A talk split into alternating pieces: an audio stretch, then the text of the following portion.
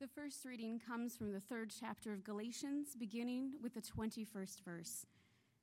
Is the law then opposed to the promises of God? Certainly not. For if a law has been given that could make alive, then righteousness would indeed come through the law. But the Scripture has imprisoned all things under the power of sin, so that what was promised through faith in Christ Jesus might be given to those who believe. Now before faith came, we were imprisoned and guarded under the law until faith would be revealed. Therefore, the law was our disciplinarian until Christ came, so that we might be justified by faith. The word of the Lord. Thanks be to God. For the gospel today, I invite you to remain seated as we will have a 3-part reading for the woman at the well.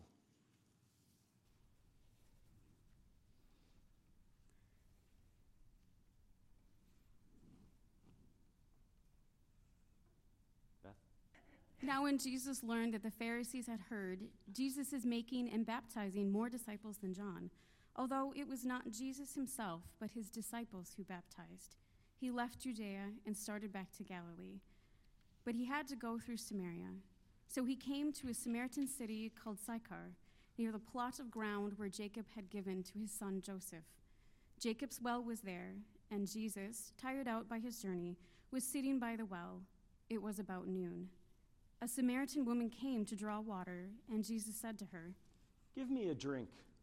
His disciples had gone into the city to buy food. And the Samaritan woman said to him, "How is it that you, a Jew, ask a drink of me, a woman of Samaria?" Jews do not share things in common with the Samaritans. If you knew the gift of God and who it is that is saying to you, "Give me a drink," you would have asked him, and he would have given you living water. "Sir, you have no bucket, and the well is deep. Where do you get that living water? Are you greater than our ancestor Jacob, who gave us the well, and with his sons and his flocks drank from it?" "Everyone who drinks of this water will be thirsty again. But those who drink of the water that I will give them will never be thirsty. The water that I will give will become in them a spring of water, gushing up to eternal life." "Sir, give me this water so that I might never be thirsty or have to keep coming here to draw water." "Go call your husband and come back." "I have no husband." "You are right in saying, 'I have no husband.' For you have had 5 husbands, and the one you have now is not your husband. What you have said is true." "Sir, I see that you are a prophet. Our ancestors worshipped on this mountain, but you say that the place where people must worship is in Jerusalem." "Woman, believe me, the hour is coming when you will worship the Father neither on this mountain nor in Jerusalem. You will worship what you do not know. We worship what we know, for salvation is from the Jews. But the hour is coming, and is now here, when the true worshipers will worship the Father in spirit and truth. For the Father seeks such as these to worship him. God is spirit, and those who worship him must worship in spirit and truth." "I know that Messiah is coming. When he comes, he will proclaim all things to us." "I am he, the one who is speaking to you." Just then his disciples came. They were astonished that Jesus was speaking with a woman, but no one said, "What do you want?" or "Why are you speaking with her?" Then the woman left her water jar and went back to the city. She said to the people, "Come and see a man who told me everything I've ever done. He cannot be the Messiah, can he?" They left their city and were on their way to him. Meanwhile, the disciples were urging him, Rabbi, eat something. I have food to eat that you do not know about." Surely no one has brought him something to eat." "My food is to do the will of him who sent me, and to complete his work. Do you not say, 4 months more, then comes the harvest? But I tell you, look around you and see how the fields are ripe for harvesting. The reaper is already receiving wages and is gathering fruit for eternal life, so that sower and reaper may rejoice together. For here the saying holds true, 'One sows and another reaps.' I sent you to reap that for which you did not labor. Others have labored, and you have entered into their labor." Many Samaritans from the city believed in him because of the woman's testimony. "He told me everything I have ever done." So when the Samaritans came to him, they asked him to stay with them, and he stayed there for 2 days. And many more believed because of his word. They said to the woman, "It is no longer because of what you said that we believe, but we have heard for ourselves, and we know that this is truly the Savior of the world." The Gospel of the Lord. Praise to you, O Christ.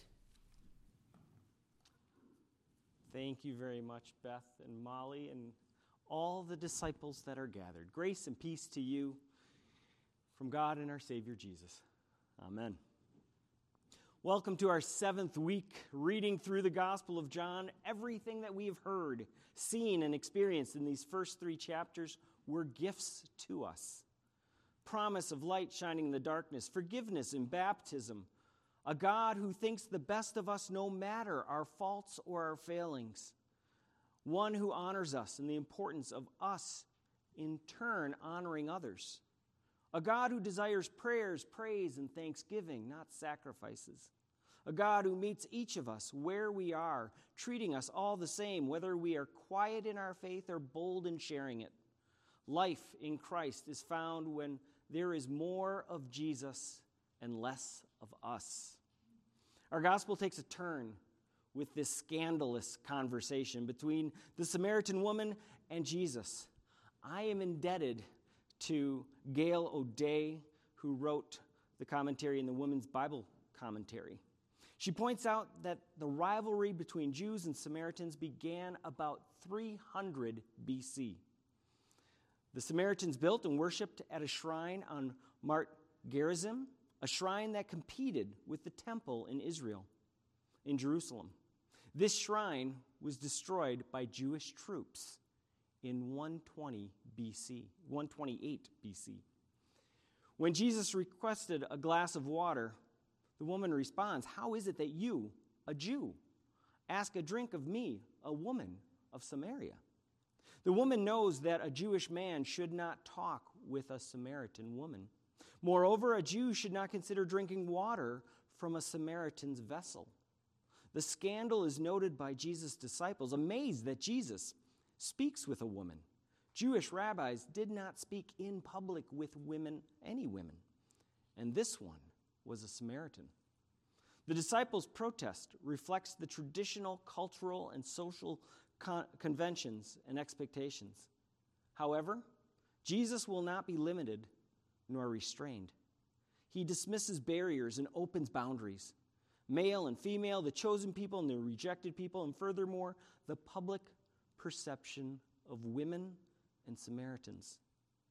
Jesus doesn't pass moral judgment on the woman because of her marital status either. In fact, as commentator O'Day argues, all such judgments have been imported into the text by interpreters, which until recently have been mostly men. They portray the woman at the well as dubious morals, guilty of abhorrent and sexual behavior, a tramp, a 5-time loser. They have marked her with a scarlet letter. Such opinions reflect the commentators' own prejudice, not what is found in the text. Reread the conversation about the woman and her husbands. It never stated that she had been divorced, as it is often assumed. When Jesus told her to go call her husband, she replied, "I have no husband." When Jesus responded, "You are right in saying I have no husband, for you have had 5 husbands, and the one you have now is not your husband. What you have said is true." You can almost hear her sense of relief. It simply states that she had 5 husbands and currently lives with a man who is not her husband. There are many possible reasons for the woman's marital history, and one should be leery of the dominant explanation of being lax in her morals. Perhaps the woman, like Tamar in Genesis 38, is trapped in the custom of a Levite marriage law where the next brother was bound to marry her, and upon his death, the next. Maybe the last male in the family line refused to marry her. Her marital history intrigues commentators, but it does not concern Jesus. The conversation about the woman's husband serves two purposes. First, it illustrates that Jesus' ability to see and know all things. Second is a moment of revelation for the woman, a moment when she is able to see Jesus with new eyes. The woman runs back to the city which she was avoiding to announce the Messiah. To witness Jesus and tell others about her experience is one of the primary marks of discipleship. The writer of the Gospel of John, through this narrative, makes the Samaritan woman equal to John the Baptist and the disciples Andrew and Philip. As the villagers come to meet Jesus, he treats them as human beings, worthy recipients of the grace of God, not the despised enemy for whom to fear contamination. I immediately think of Jesus' departing words to his disciples prior to his ascension into heaven.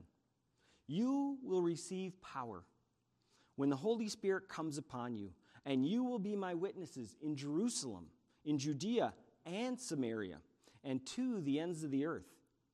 He was simply asking them to do what the Samaritan woman already did.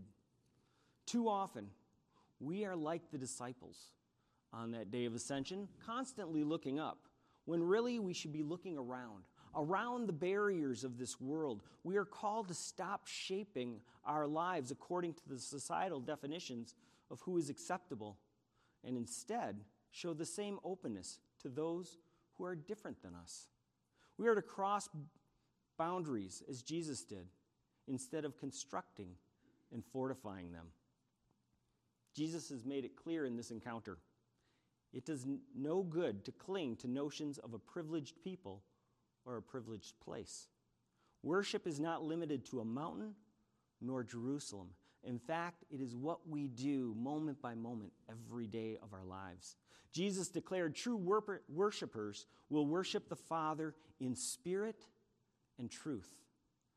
Paul said the same to the Galatians. What was promised through faith in Jesus Christ is given to those who believe. Spirit and truth, living in the light and forgiveness of Jesus for ourselves, for others, including our enemies, all the way to the ends of the earth. We are to see the best of and honor others, offering prayer and praise and thankfulness, whether it be quiet or boldly. Be a witness of the acceptance, forgiveness, and love of Jesus. Remember, we should share more and more Jesus and less of us. Do you believe? Will you live a life of worship in spirit and truth? Will you remove the barriers and erase the boundaries that separate us? Often due to judgments imported into our lives that reflect the traditional, cultural, and social conventions and expectations of others.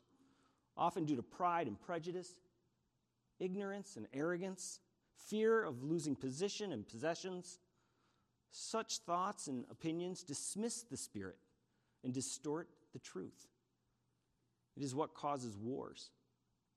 Those happening on foreign soils, those in our nation, our communities, our own households. As we heard John the Baptist urge in our reading last week, again, we need more of Jesus and less of us.